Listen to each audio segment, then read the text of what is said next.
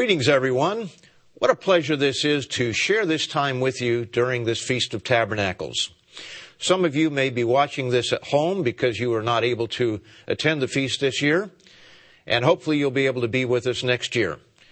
Some of you are perhaps watching this in some small group where you don't have very many live speakers, but whatever your situation, it is certainly a pleasure for me to be here to share this time with you and I hope that you will find this profitable uh, today, this message that I have for your day.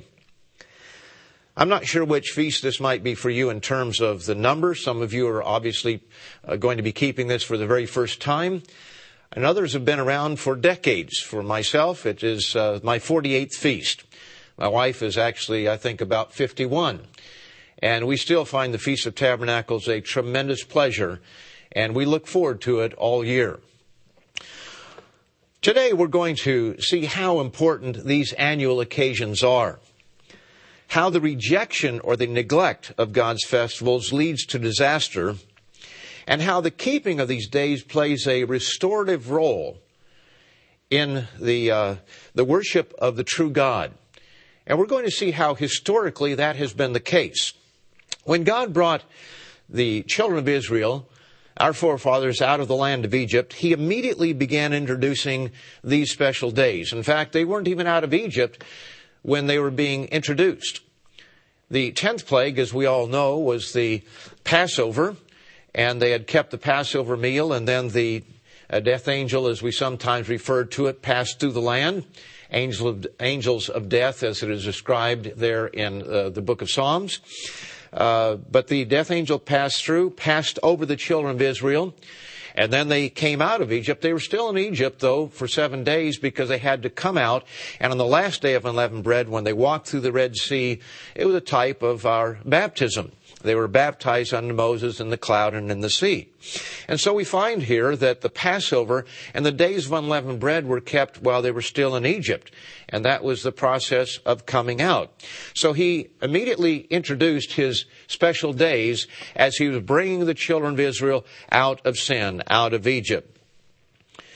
We hardly even need to review this fact, and uh, we also know that the uh, the next uh, special day was when they came to Mount Sinai, and God made a covenant with them, and He gave them the Ten Commandments as their part of the covenant, their agreement, and He said that He would bless them above all people. And so we see another festival right there at the very beginning. All these days were integral to the start of a new nation. Uh, the, this new nation that God was building, He used these days in a very special way to introduce them to His plan and His purpose and to bring them out of sin into a new, to be a new nation. Now, as part of the Old Covenant, God commanded Israel to keep three great festival seasons.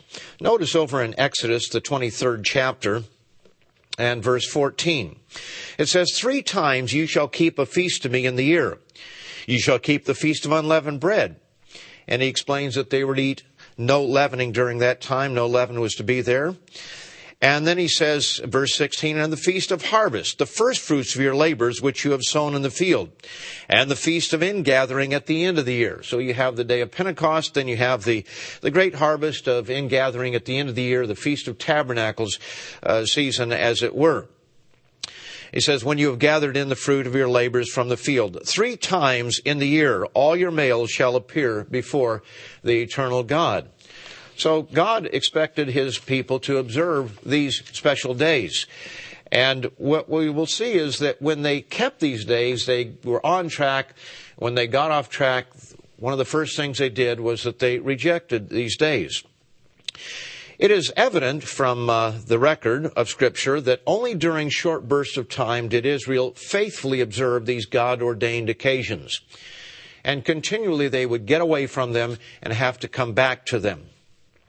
The evidence seems to indicate that the feasts were kept to some degree uh, during the, the reigns of David and Solomon.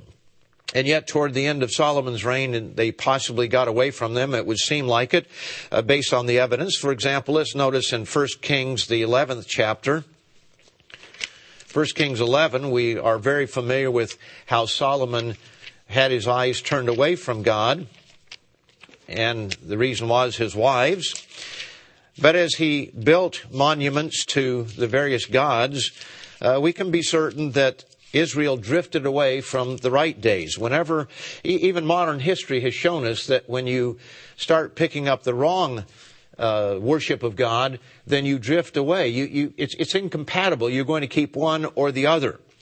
So here in uh, First Kings, the 11th chapter, verse 6, it says, For it was so when Solomon was old, that his wives turned his heart away from other gods, or after other gods, and his heart was not loyal to the eternal his God, as was the heart of his father David. For Solomon went after Ashtoreth, the goddess of the Sidonians, and after Milcom, the abomination of the Ammonites. Solomon did evil in the sight of the Eternal and did not fully follow the Eternal as did his father David. And so he built high places for Chemosh, the abomination of Moab, on the hill that is east of Jerusalem, and for Molech, the abomination of the people of Ammon. And he did likewise for all his foreign wives who burned incense and sacrificed to their gods.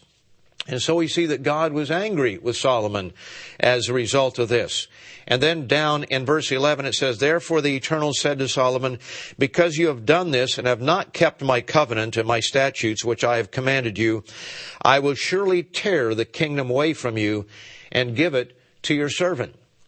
So, we, we find that as he got away from God, he picked up all these foreign gods. He began to build monuments to them. His heart was turned away. And we can be fairly certain, although it doesn't say it directly here, that he would have gotten away from the proper worship of the true God during the festivals. Now, we also know from the next chapter that yes, there was a festival in Jerusalem. And so some of the people were still keeping this Feast of Tabernacles because it is referred to there. And let's just notice this over in the 12th chapter as we see how uh, it turned out that they got away from the worship of the true God. But you can be certain that it was certainly lessened, that it was not uh, kept in the same spirit in the right way. Uh, nevertheless, and uh, uh, people would get away from it as Solomon was turning to other gods and obviously would have been picking up the worship of uh, their days and so forth. So here in the 12th chapter, we'll begin in verse 10. We're familiar with how, uh, after the death of Solomon, that Rehoboam, his son, was to take over the uh, the kingship at that time. And the people came to him and said, "Look, you know, your father taxed us greatly. Uh, with all of his turning away from God, he began to be more uh, focused on his own grandeur, his own greatness." And what started out as a wonderful reign turned into an oppressive reign toward the end of his life. And so Rehoboam, his son, went to the counselors, the older counselors of David, and they told him to listen to the voice of the people. But he also looked at his friends, his peers, and he turned to them. And it says in verse 10, the young men who had grown up with him spoke to him saying, Thus you shall speak to this people who have spoken to you, saying, Your father made our yoke heavy but you make it lighter on us. Thus you shall say to them, My little finger shall be thicker than my father's waist. And now, whereas my father put a heavy yoke on you, I will add to your yoke. My father chastised you with whips, but I will chastise you with scourges or scorpions, as it says in uh, some translations there. So Jeroboam and all the people came to Rehoboam the third day, as the king had directed, uh, and he said, Come back the third day.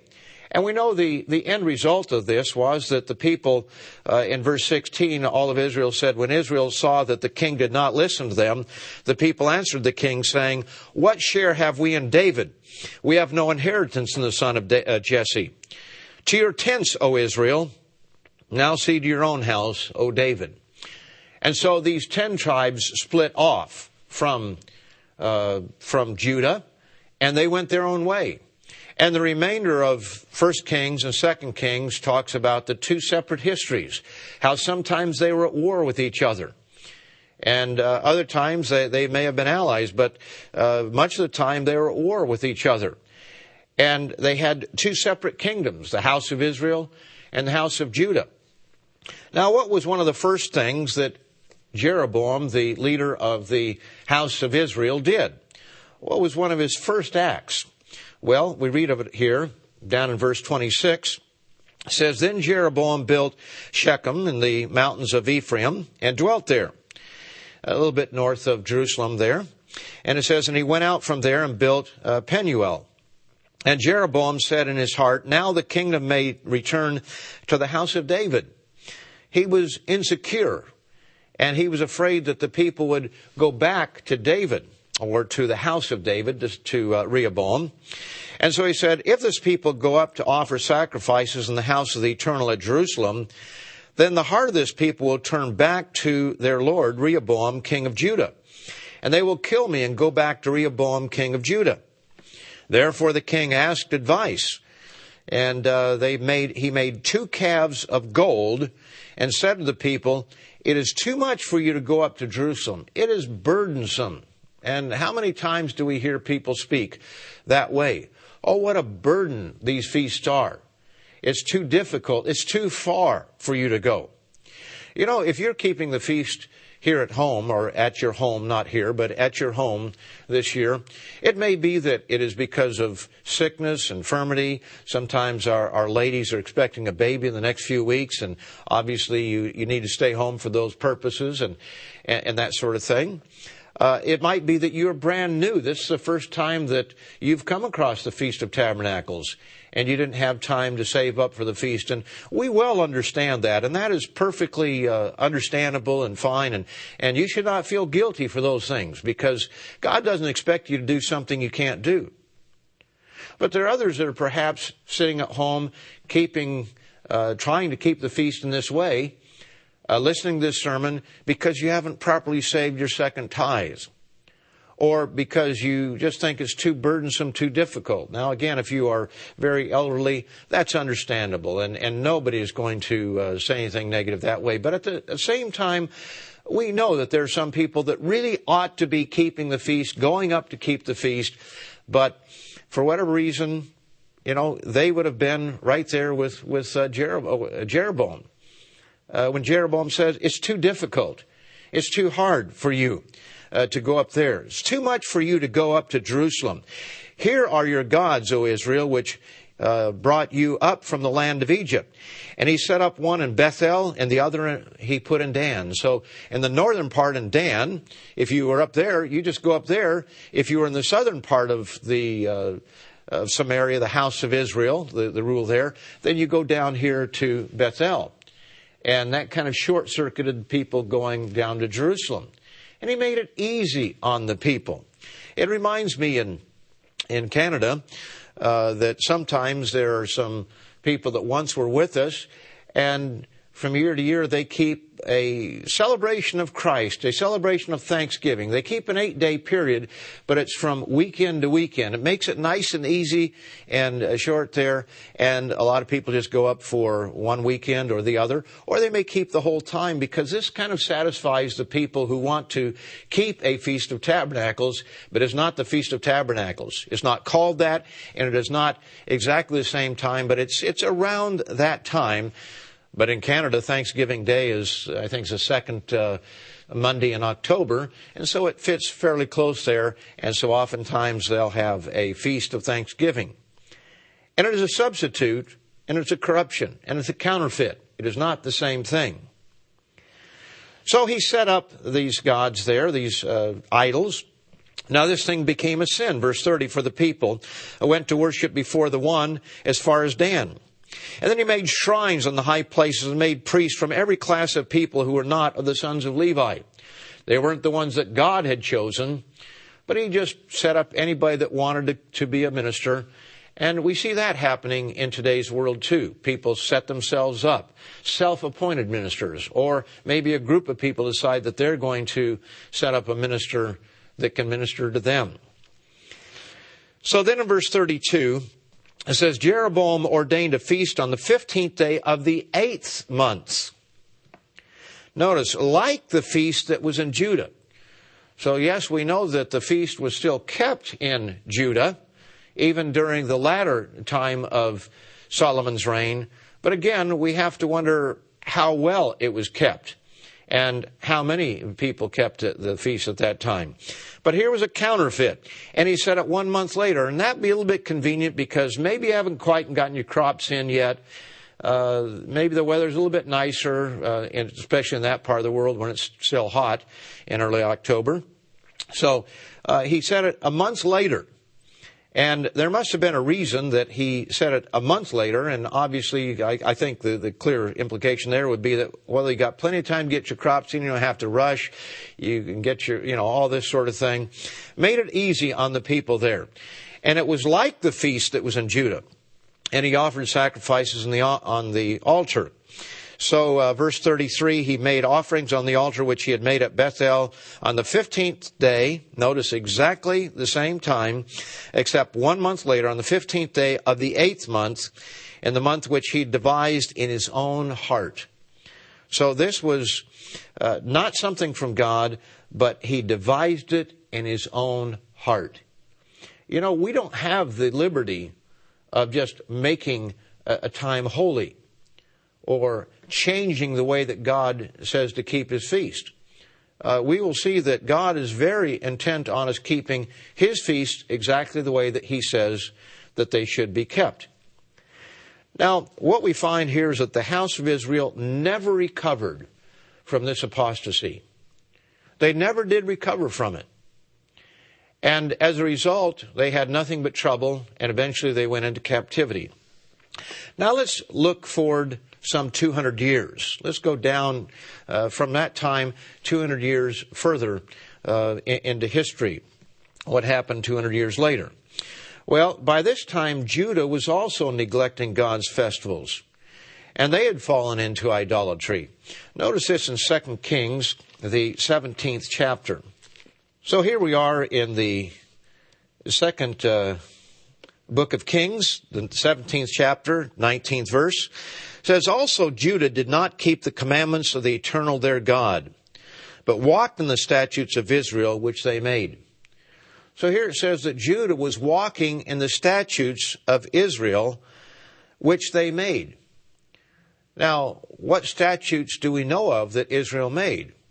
Well, we know they had idols in Dan and and um, up in or down in Bethel, and they had a different feast. So this would seem to imply, uh, strongly imply, that even Judah was getting caught up in keeping the feast at the wrong time. Uh, they, they certainly were uh, in apostasy against God's law and God's way of doing things. Uh, we don't know all the details of this, but it says they walked in the statutes of Israel, Israel which they made. And Judah also did not keep the commandments of the eternal. So they forsook the commandments of God and they took up with the statutes of Israel. It was around this time, however, that there was a restoration to the true worship of God. Uh, we can read of a man by the name of Hezekiah in the 18th, 19th, and 20th chapters of the uh, book of Second Kings, but also in the book of Chronicles, Second Chronicles, the 29th chapter, uh, we also read about this same time and this same time of restoration that the children of, of, Judah came back to God and began to keep God's festivals. Notice in 2 Chronicles 29 and verse 1. It says, Hezekiah became king when he was 25 years old, and he reigned 29 years in Jerusalem. His mother's name was uh, Abijah. Verse 2, he did what was right in the sight of the eternal according to all that his father David had done. So we find that he is getting back to the time of, of David in terms of doing what is right. It says in verse 3, in the first year of his reign, in the first month, he opened the doors of the house of the eternal and repaired them. So note this, it was the first year of his reign and it was the first month. So right there at the very beginning uh, of his reign, he opened up the doors of the house of the eternal and he repaired them. He began to uh, repair the temple there. And he brought in the priests and the Levites and gathered them in the uh, east square. So he brought the, the priests there together, the Levites. And he said to them, Hear me, Levites. Now sanctify yourselves, sanctify the house of the eternal God of your fathers, and carry out the rubbish from the holy place. They just used it as a storage place, collected dust and who knows what. Uh, besides dust, they, there was rubbish of all kinds there. For our fathers have trespassed and done evil in the eyes of the eternal our God. They have forsaken him, have turned their faces away from the dwelling place of the eternal, and turned their backs on him. So this is what uh, Hezekiah recognized as we read there in uh, Second Kings that they had turned their their faces away from God. And Hezekiah saw this, and when he took over the rulership, he began to turn the people back to God immediately. And so he dealt with the leaders, the priests and the Levites, and he called them and he gave them certain instructions here. Now let's pick it up in verse 8. It says, Therefore the wrath of the Lord fell upon Judah and Jerusalem. And this is his, he's explaining this to the Levites. This is why God's wrath was on them. And he had given them to trouble, to destruction, to jeering, as you see with your eyes. For indeed, because of this, our fathers have fallen on the sword. Our sons and daughters and our wives are in captivity. So some of them had been taken into captivity. He says, Now it is in my heart, he's still speaking that to the Levites and the priests, it is in my heart to make a covenant with the eternal God of Israel, that his fierce wrath may, may turn away from us. And so he says, My sons, do not neglect now, do not be negligent now, for the eternal has chosen you to stand before him, to serve him, and that you should minister to him and burn incense. So he says, My sons, stand up do the job that God has given you to do. Now in verse uh, 12, he says, then, uh, then these Levites arose, and it mentions certain ones by name. Verse 15, they gathered their brethren, sanctified themselves, and went according to the commandment of the king, at the words of the eternal, to cleanse the house of the eternal. And the priest went into the inner part of the house of the eternal to cleanse it, and brought out all the debris uh, that was found in the temple of the Lord to the court of the house of the eternal. And the Levites took it out and carried it to the brook Kidron, just a little bit east there of where this was. They took it out and apparently uh, uh, burned it or whatever whatever they did with it at that time. And they began to sanctify on the first day of the month, and on the eighth day of the month, they came to the vestibule of the eternal and they sac- uh, sanctified the house of the eternal in eight days, and on the sixteenth day of the first month they finished. So when it speaks of the first month of uh, uh, of uh, Jeremiah's, uh, not Jeremiah, Hezekiah's reign here. It's not speaking necessarily the first month that he was king, but the first month of the year. And so we find that they began on the, the eighth month to clean out that, that inner part of the temple, and they did not finish till the 16th day. Now, for those of us who are familiar with God's festivals, we know that the first month, 14th day, is the Passover. And on the 15th begins the Feast of Unleavened Bread. So they were not really ready to keep the Passover and the Feast of Unleavened Bread there at the temple because they didn't finish cleaning that part of it out until the 16th day. So then it says here, uh, we'll skip down to, uh, uh, let's see where we want to pick it up here. Um, we'll pick it up in uh, verse 11. Now let's, let's go over to um, to chapter um, 30 and verse 1. It says, Hezekiah sent to all Israel and Judah and also wrote letters to Ephraim and Manasseh that they should come to the house of the eternal at Jerusalem to keep the feast uh, to keep the Passover to Lord God of Israel. Now, I skipped over the verse there, but it shows that it was, they were going to keep it in the second month. Now, this was allowed by God because in Numbers, the ninth chapter, there were people who came to Moses and said that they weren't clean, they were on a journey, whatever it was, they couldn't keep the Passover. And so Moses went to God, and God said that in this particular case, where they were eligible to keep it, but were prevented by being in a journey or being unclean or something, that they could keep what is what we call the second Passover. And so that was allowed. Uh, and uh, there was no second Feast of Tabernacles. There's nothing in Scripture there. And certainly we shouldn't be keeping the second Passover as just a, a convenient alternative. Uh, no, we should keep the first Passover, but if someone is sick during that time, there is that option to keep the second Passover, or uh, you're traveling to the, uh, the, the Passover service and there's a big traffic jam, and uh, in other words, you're prevented from keeping it some way uh, legitimately. Then there is that second option there. And so we find that that's what they were doing here. And so Hezekiah sends people out to uh, give the call for people to come up to Jerusalem to keep the Passover in the second month as uh, it was allowed there. So we find here in the uh, uh 30th uh, chapter, We'll pick it up in verse 8. It says, So they resolved to make a proclamation throughout all of Israel from Beersheba to Dan, that's south of Jerusalem, all the way up to Dan, where the house of Israel, uh, the people that, that lived there, uh, were.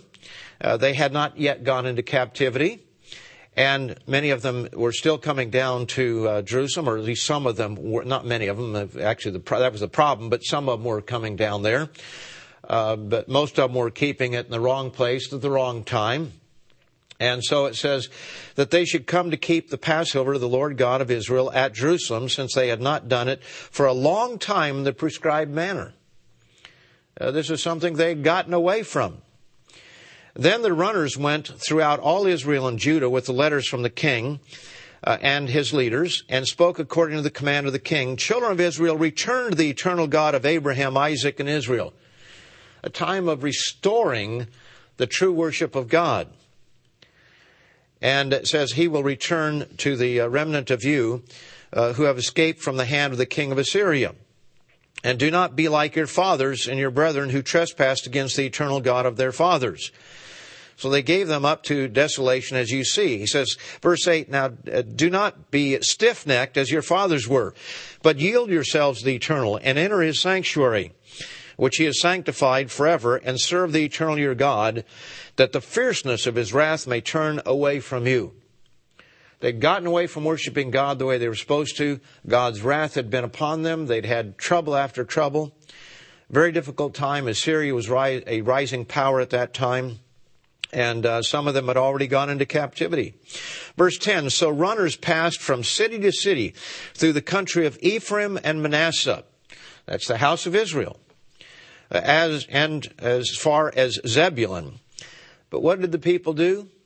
It says here the latter part of verse 10, they laughed at them and mocked them. They ridiculed them for wanting to come up and keep the Passover. You know, that's the way it is in this world. That the world ridicules and laughs, makes fun of, uh, tells us how legalistic we are. They love that term legalistic. And yes, there is a, a form of legalism. We know that, that uh, Jesus dealt with that problem when he was on this earth. Uh, where they, you know, strained at the, strained out the gnat and swallowed the camel, so to speak. Where they had all these regulations that were added to the laws of God. But to keep the law of God, to keep the Ten Commandments, to keep God's holy days is not legalistic. I mean, one could keep those things in a legalistic way, but uh, this this is not legalism here. This is what God wants us to do, and yet the world laughs at us or ridicules us or accuses us again of being legalistic or old covenant. They have uh, various ways of, of, framing it, but uh, this is the way things are. Now, it says in verse 11 that, that some, it says, nevertheless, some from Asher, Manasseh, and Zebulun humbled themselves and came to Jerusalem. So there was always a remnant, a certain number of people that actually did obey God in spite of what was happening all around them. So these were people from the house of Israel who came down to keep it. it. says also the hand of God was on Judah to give them singleness of heart to obey the command. So the house of Judah did observe the Passover. They came up to the Passover. They came to keep the days of unleavened bread. But it was only a few of the house of Israel that did so. Now let's pick it up a little bit later.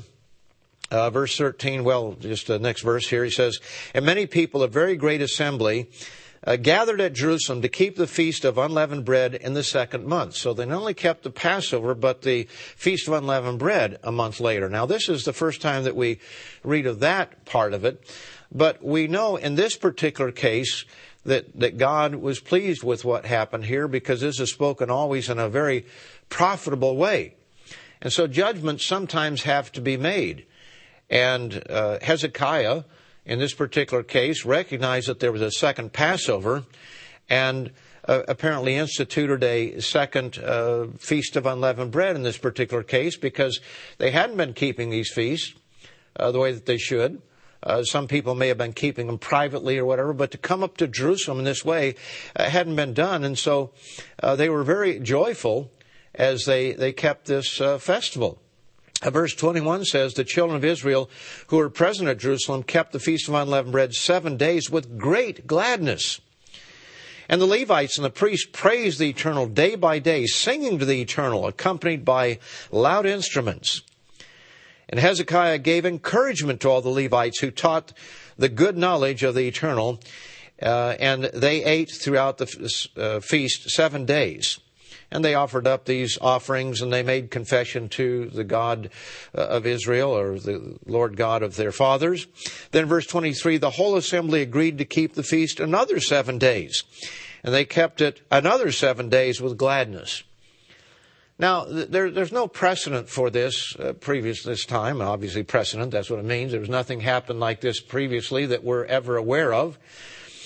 But the sense is that they were trying to keep God's festivals, and it seems that God was very pleased and smiling upon them in this particular situation. It was a, a once, once in a lifetime, so to speak, once, maybe once ever time. Uh, but the, the sense is that this was a very positive thing. They wanted to obey God. They were going to keep two, uh, two weeks of unleavened bread, uh, putting out sin and that particular time they had plenty of sin to put out, as it were. So this was a time of restoration, and Hezekiah has gone down in history as, as a king, uh, king of Judah who restored the true worship of God. And we see that in very positive way. Now, furthermore, he set other things in order. Uh, when we look at the 20, uh, 32nd, uh, 30, let's see, the 31st chapter and verse 3, he says, Hezekiah appointed the division of the priests, the Levites, according to their division, each man according to his service, for the priests and Levites, uh, for burnt offerings and peace offerings, to serve, to give thanks, and to praise in the gates and the camp uh, of the eternal. And then verse 6, it says, And the children of Israel and Judah, who dwelt in the cities of Judah, brought the tithe of oxen and sheep, and the tithe of the holy things, uh, which were consecrated to the eternal their God, and they laid them in heaps. In the third month, which is the feast of Pentecost, that's when they began laying them up in heaps, and they finished in the seventh month. That's the feast of uh, trumpets, the Day of Atonement, and the Feast of Tabernacles, and the last great day. And we see here when we read all of this that they, they not only kept the Passover and unleavened bread, but they kept all the rest of the feast. They all came together there. Now, the interesting part in this, what I find is as much of the interesting part in this, is the actual timing of how this worked out. Um, there, there's a, a, a big story here that sometimes is missed because we don't look at when exactly this was and what occurred right after this time. Uh, let's go to the back in, in verse 3 of chapter 29. Remember, we emphasized that it was the first year of Hezekiah's reign, and it was the first month, uh, the first month of the Hebrew calendar there. But it was during the first year of his reign that he began to set things in order. Now, back in 2 Kings, the 18th chapter, 2 Kings 18, we'll find out how his reign corresponded to the reign of the king of the house of Israel. So here in chapter 18 of 2 Kings, verse 1, says, Now it came to pass in the third year of Hoshea, the son of Elah, king of Israel, that Hezekiah, the son of Ahaz, uh, king of Judah, began to reign. So Hezekiah began to reign during the third year of Hoshea, king of Israel. Notice verse 9. It says here, Now it came to pass in the fourth year of King Hezekiah, so this was three plus years, uh, three years and some months, uh, after he had restored the uh, Passover and days of unleavened bread and began to restore the, the other days for the uh, house of Judah and for those of the house of Israel who were willing to come up. It says, in the fourth year of King Hezekiah, uh, which was the seventh year of Hoshea, the son of Elah, king of Israel, that Shalmaneser, king of Assyria, came up against Samaria, against the, the capital of the uh, house of Israel, or that, that region there, Samaria being the, the whole region, uh, named after their, their, capital. And he came up there uh, at this time. At, and at the end of three years, they took it. It was the sixth year of Hezekiah, verse 10. That is the ninth year of Hoshea, king of Israel. Samaria was taken. So let's just kind of summarize something here. The children of Israel, all the children of Israel had gone astray. They were keeping the statutes of the house of Israel, even the Jews. Then Hezekiah comes along, and he's a strong leader and he whips the people into shape. He brings the Levites and the priests, he calls them together and says, We need to clean up the temple. And they get it cleaned up, but it's too late for the Passover that year, so they keep it a month later. But he sends out messengers throughout all of Judah and Israel. And the Jews came up to keep the Passover and the Feast of Unleavened Bread. The overwhelming majority of the house of Israel just ridiculed the runners, the, the messengers that came out there to, to call them to worship God at Jerusalem. And what we find here is that within a period of five years, the house of Israel goes into captivity. And yet, the house of Judah, when you read the whole story, you find that God miraculously preserved them. Under Hezekiah, God performed a, great miracle there to preserve them. In uh, Second Chronicles, the uh, 32nd chapter, you can read that and see how he preserved them. And they continued for another 120 years. And so this time of restoration for Judah preserved them, helped them to continue. Now they got away from it uh, after Hezekiah, and then we find that God used another strong leader to bring them back. But the house of Israel that just ridiculed God's festivals, the keeping of them, within five years, they're in captivity. It's amazing how, how fast these things happen and how, uh, you know, how, how uh, important God's festivals are. Now, after Hezekiah, again, they, they turned away from God from God's commandments. They turned away from keeping his festivals and they turned back to idolatry. A man by the name of Manasseh, he was a king of Judah, uh, reigned for 55 years, and he was one of the very worst of the kings of Judah. And so for 55 long years, he took them astray. Uh, he was followed by Amon for two more years of evil rule. And then came a young king by the name of Josiah. Uh, we read of him in Second Chronicles, the 34th chapter. Second Chronicles 34. And we'll begin in verse 1. He was eight years old when he became king, and he reigned 31 years in Jerusalem.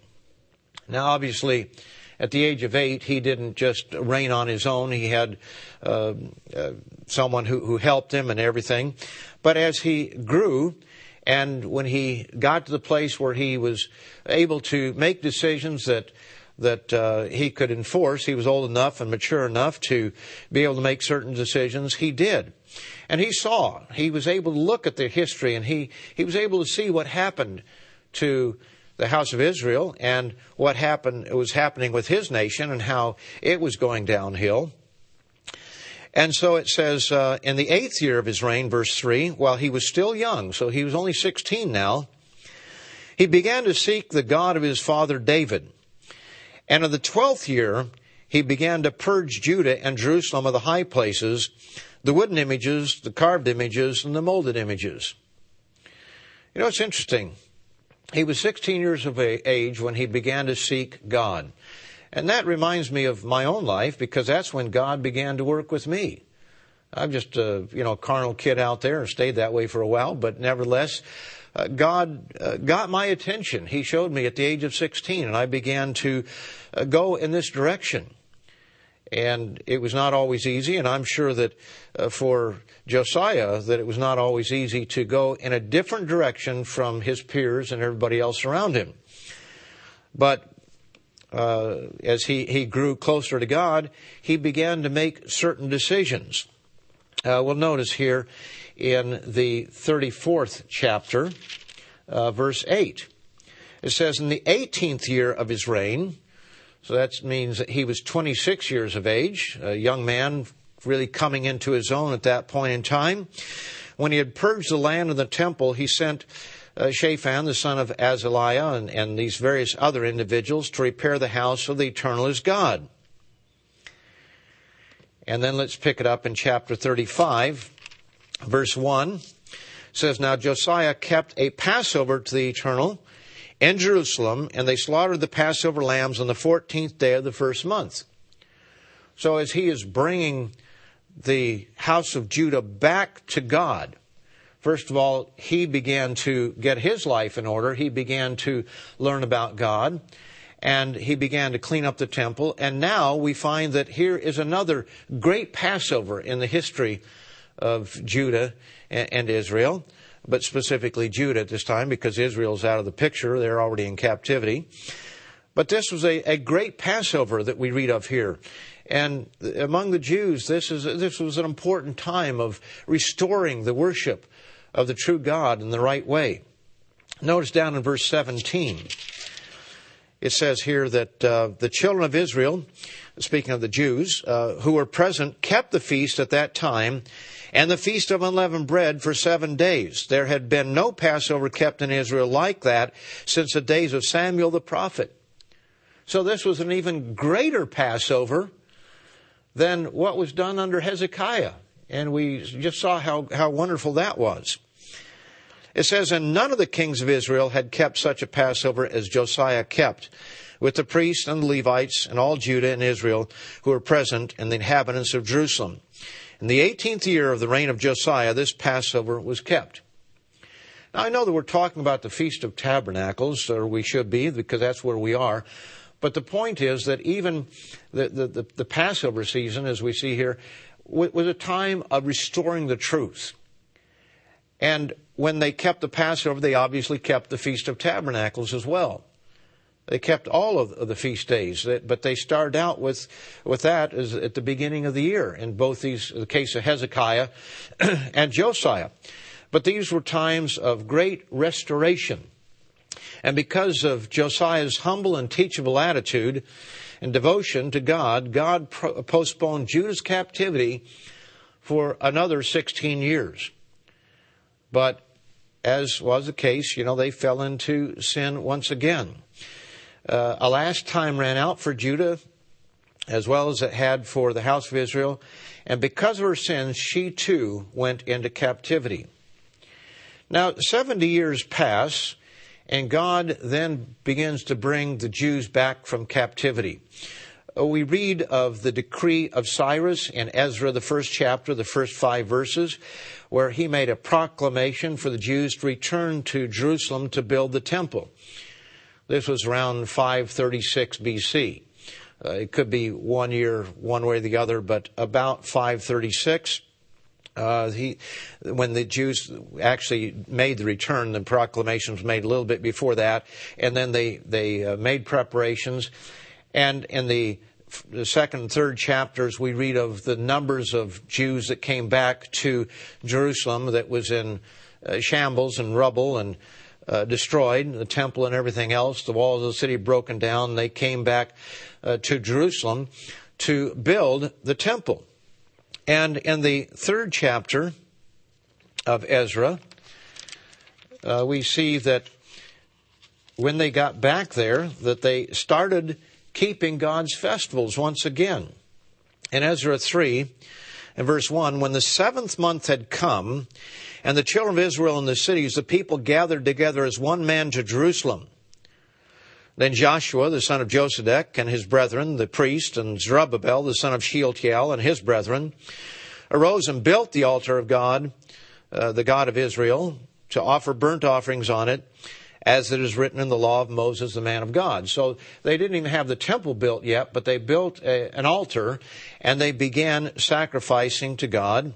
It says in verse 4, they also kept the Feast of Tabernacles, as it is written.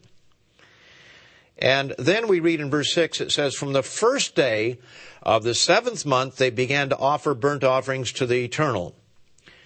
Now, the first day of the seventh month is the Feast of Trumpets. So they began offering sacrifices to God on that day, and we read here that they also kept the Feast of Tabernacles, so we can be certain that they kept the Day of Atonement in between there. God doesn't give us every detail, but we can read between the lines. We can recognize the intent of what they were doing here. And so, as they come back to Jerusalem before the temple is built, one of the very first things they did was to set up an altar and to worship God on the days that they were to worship Him. The Feast of Trumpets, the Feast of Tabernacles, and obviously the, uh, the last great day and the Day of Atonement were, were thrown in there as well.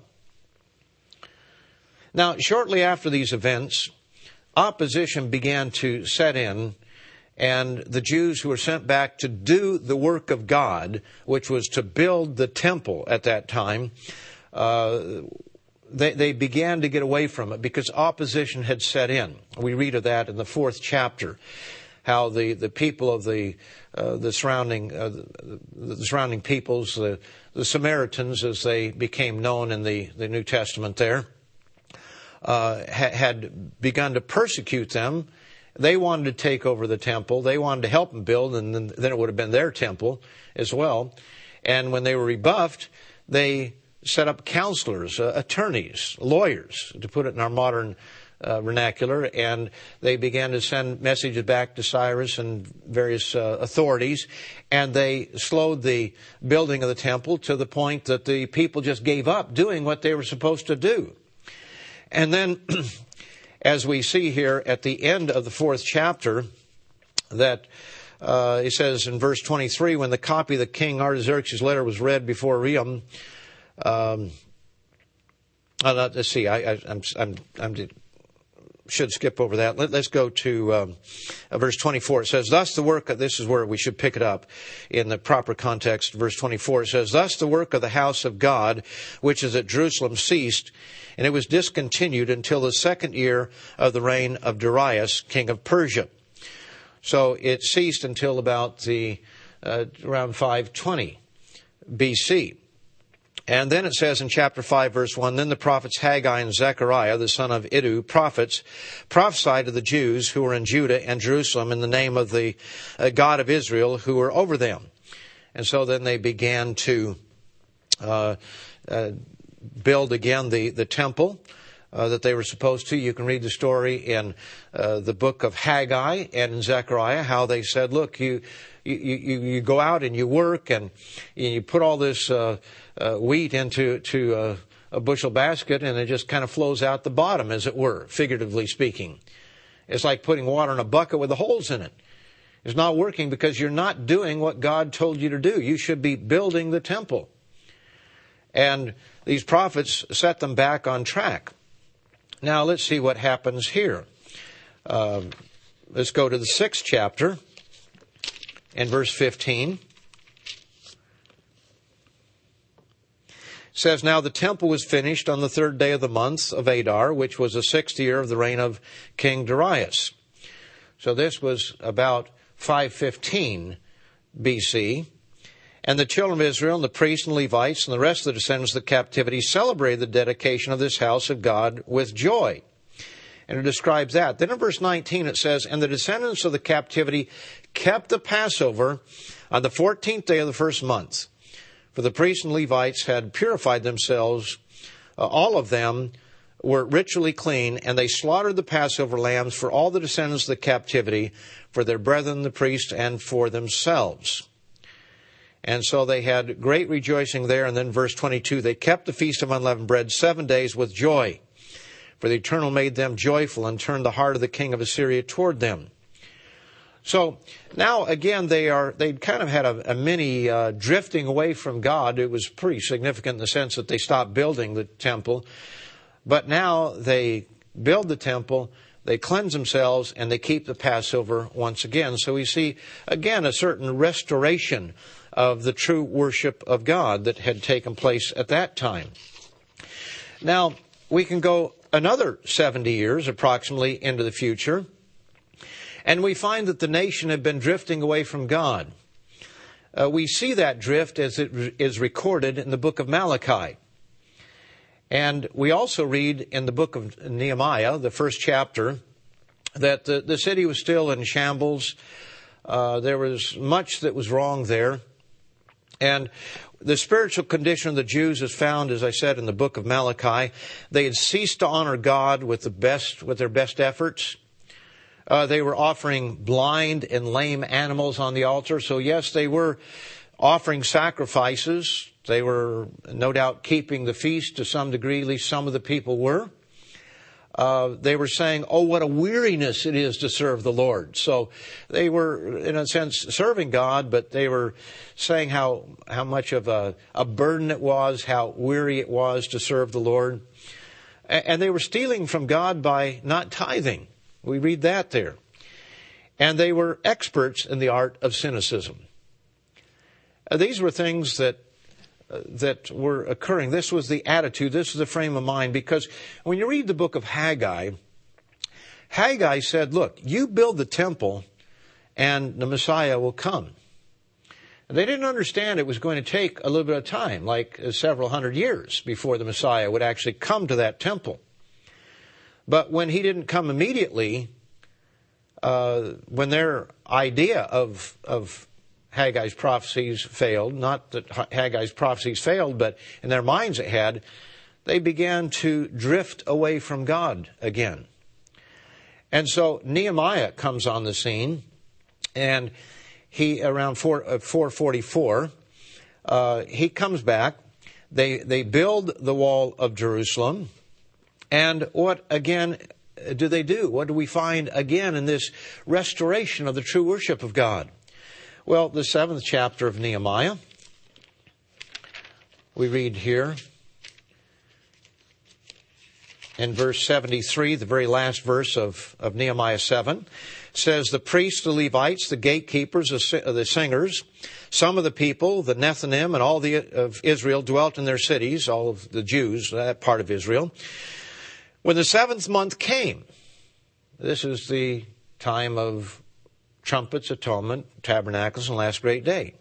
It says, when the seventh month came, the children of Israel were in their cities. Chapter 8, verse 1. Now all the people gathered together as one man in the open square that was in front of the water gate, and they told Ezra the scribe to bring the book of the law of Moses, which the Lord had commanded Israel. So Ezra, the priest, brought the law before the assembly of men and women, and all who could hear with understanding on the first day of the seventh month, the Feast of Trumpets. And then he read from it in the open square from morning until midday. Uh, before the men and women and those uh, who could understand, and the ears of all the people were attentive to the book of the law. So Ezra the scribe stood on a platform of wood which had been made for this purpose, so he was a little bit above so he could see the people and they could see him. And it mentions the names of the, uh, the individuals that were there with him. Verse 5, he opened the book in the sight of all the people, for he was standing above all the people. And when he opened it, all the people stood up. And Ezra blessed the Lord God of uh, the Lord, the eternal, the great God. Then all the people answered, Amen, Amen, while he lifted up his hands, and they bowed their heads and worshiped the eternal with their faces to the ground. And then it mentions these other individuals, uh, the Levites, who helped the people to understand the law, and the people stood in their place. So as they stood there, uh, Ezra and, and the Levites and priests stood up and they read from the law of God and they gave it sense, just as we're doing here. We, we explain what is going on. And they made sense of it there for the people. And then it says here in verse 9, Nehemiah, who was the governor, and Ezra the priest, and the scribe, and the Levites, who taught the people, told them that this day is holy to the eternal your God. Do not mourn nor weep, for all the people wept when they heard the words of the law. He said, No, this is, this is a time of rejoicing. This is a feast.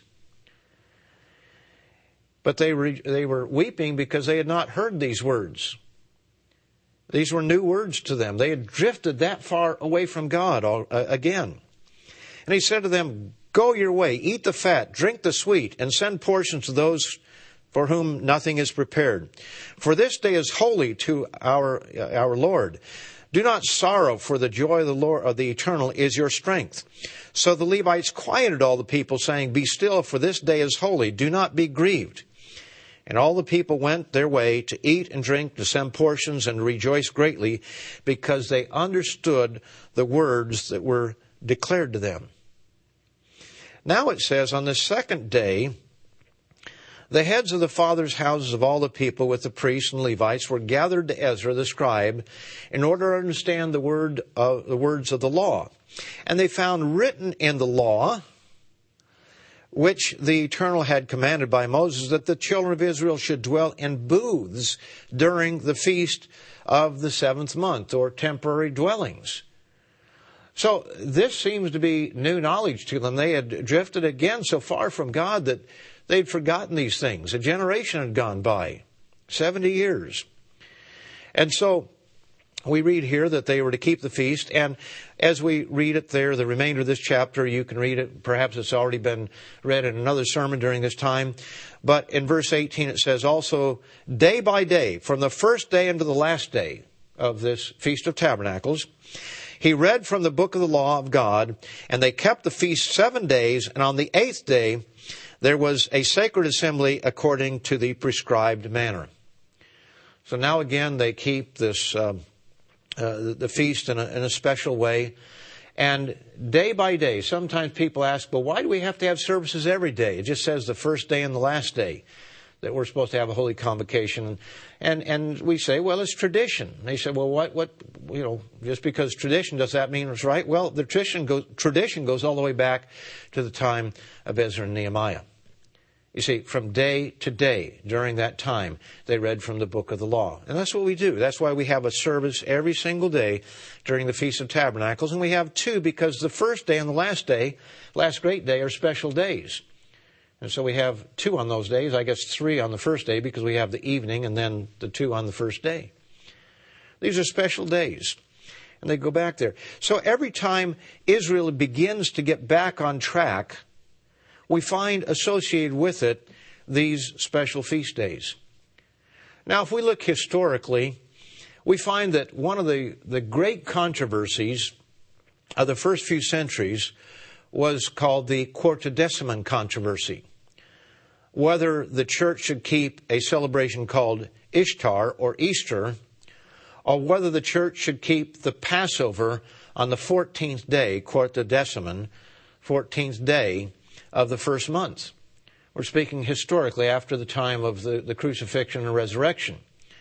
And so we find that an apostasy set in toward the latter part of that first century. And one of the things that was happening was that the uh, the, church, uh, when you say church, uh, use that in a very broad context here, began to drift away from keeping God's festivals as they should be kept and began to introduce other festivals, and that took, quote, Christianity down a very different path. And the true Christians continued to keep the feast, uh, the Passover at the right time, and to keep the Feast Tabernacles and, and so forth. Then we find as we go down through history that uh, while the feasts were kept at different times down through history, we find that they got away from them. And so when Mr. Herbert Armstrong came on the scene, we find that much of the Church of God Seventh Day, uh, not Seventh Day Adventist, but the Church of God Seventh Day, that he found out certain uh, truths from through his wife from, and began to associate with, uh, that they weren't keeping these days, and so he and his wife kept these days, not knowing why they should keep them, other than the fact that God said to keep them. And as he studied these days, on the days that he was keeping, as he studied unleavened bread, every place in the Bible that spoke of unleavened bread, he began to see the meaning of it. And the same thing with all the other feast days.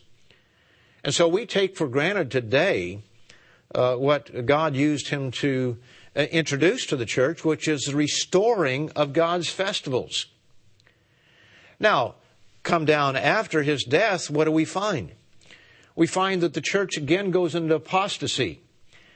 And as it goes into apostasy, they begin to change from God's festivals to other festivals. They forsook the Sabbath. That was one of that was kind of the the really the shot heard around the world. I mean, we had plenty of evidence before that, but when the Sabbath was being ridiculed in a three-hour sermon, and people somewhat ridiculed for keeping the Sabbath and so forth. Uh, that that was a Sabbath, and then you knew, you you just knew that the rest of the days would go with it. And sure enough, they threw out all of God's holy days, and you should be able to, to figure out if you knew anything about history, it was very obvious that sooner or later they would go back to keeping Christmas and Easter and all the rest of the pagan holidays. And it, it's either or. It's either God's way or the ways of this world. And when you forsake God's way, you know that people are going to keep the other way. And so the uh, very large uh, apostasy took place at that time when they forsook the feasts of God. Now, you know, there, there's one more time of, of great restoration that is coming. And we read of that in Zechariah the 14th chapter. And this is after the return of Jesus Christ. In fact, it is just at the return of Jesus Christ when he defeats all of his enemies. And I know we're all familiar with this passage, but it's such a, a wonderful passage. Uh, no doubt will be read more than one occasion during this feast. But it says in verse 16, and it, shall come to pass that everyone who is left of all the nations which came against Jerusalem shall go up from year to year to worship the King, the Lord of hosts, and to keep the Feast of Tabernacles.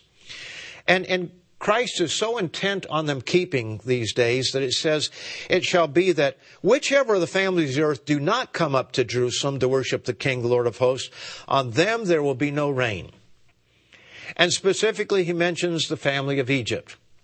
Because you see, they've got some crow to swallow. They, they've got and it's going to go down with you know with hanging on with claws. It's going to be very difficult because they have hated the Jews so much down through history, especially in in our modern world here, and uh, they're going to be told, "Come up and keep the feast."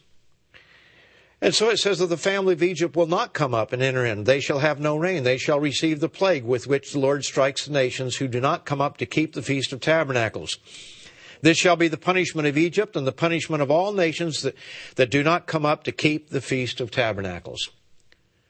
So once again, and this will be the greatest restoration of the worship of the true God and the true way to worship God. Once again, we find God's festivals uh, being mentioned here. That one of the very first acts of the Messiah when he comes back is going to be the institution of the Feast of Tabernacles. And that's because this feast pictures his reign, the thousand year reign. And so we find this consistency here that when people go into apostasy, they forsake God's holy days.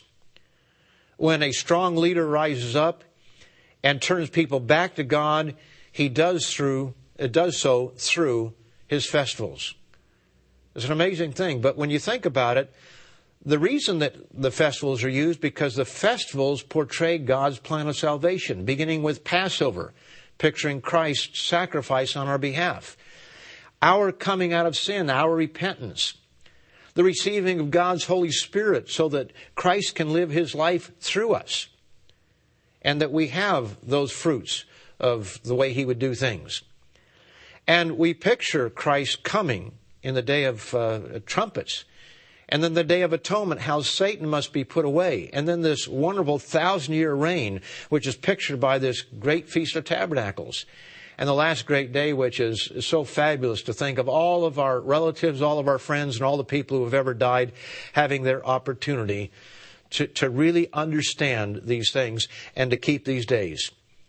You know, for some of us who have kept the feast a long time, we don't find it burdensome. As I said, this is my 48th feast, my wife 51, and we love these festivals. This is what we, we look forward to all year round. We look forward to the Passover, the days of unleavened bread, and, and, and Pentecost, and the fall festivals. These are, are wonderful days. We love the fellowship with, with God's people, the knowledge that we learn here, the reminders that we must have to stay on track. And God has used these days to restore His truths. Today we've seen how the rejection of God's festival, His festivals, and the substitution of man-made feasts started the house of Israel off on the wrong track, a track from which they never recovered. We've also seen that right before the fall of the house of Israel, there was an opportunity to get back to God. There was a time of restoration that took place in Judah. But the house of Israel rejected that call to restoration. They mocked Hezekiah's invitation to keep the Passover and the days of unleavened bread. And within three or four years, Israel was besieged, and in seven years, they were no longer a nation. On the other hand, God intervened for Judah, and it continued for another 120 plus years. Time and again, by the leadership of, of Hezekiah, Josiah, Zerubbabel, Ezra, Nehemiah, and on down to more modern times to Mr. Armstrong and and uh, Mr. Meredith standing up to uh, keep these these things in order. Uh, time and time again, we see that the children of Israel were brought back to the true worship of God through his annual Sabbaths.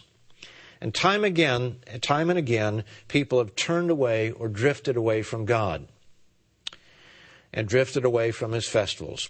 In a few years, Jesus Christ is going to send out a call for nations all over this world, all the nations of this world, and he's going to send out runners as it was, as Hezekiah did.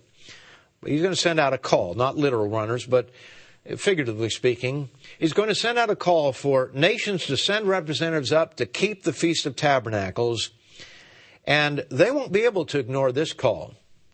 They may laugh the first year, but the second year, the third year, they're going to stop laughing.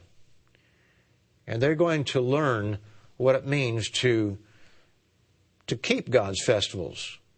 And they are eventually going to come up and they will then understand them and begin to rejoice. And as they come up to Jerusalem, they will learn God's laws, His ways, and His wonderful plan of salvation for mankind.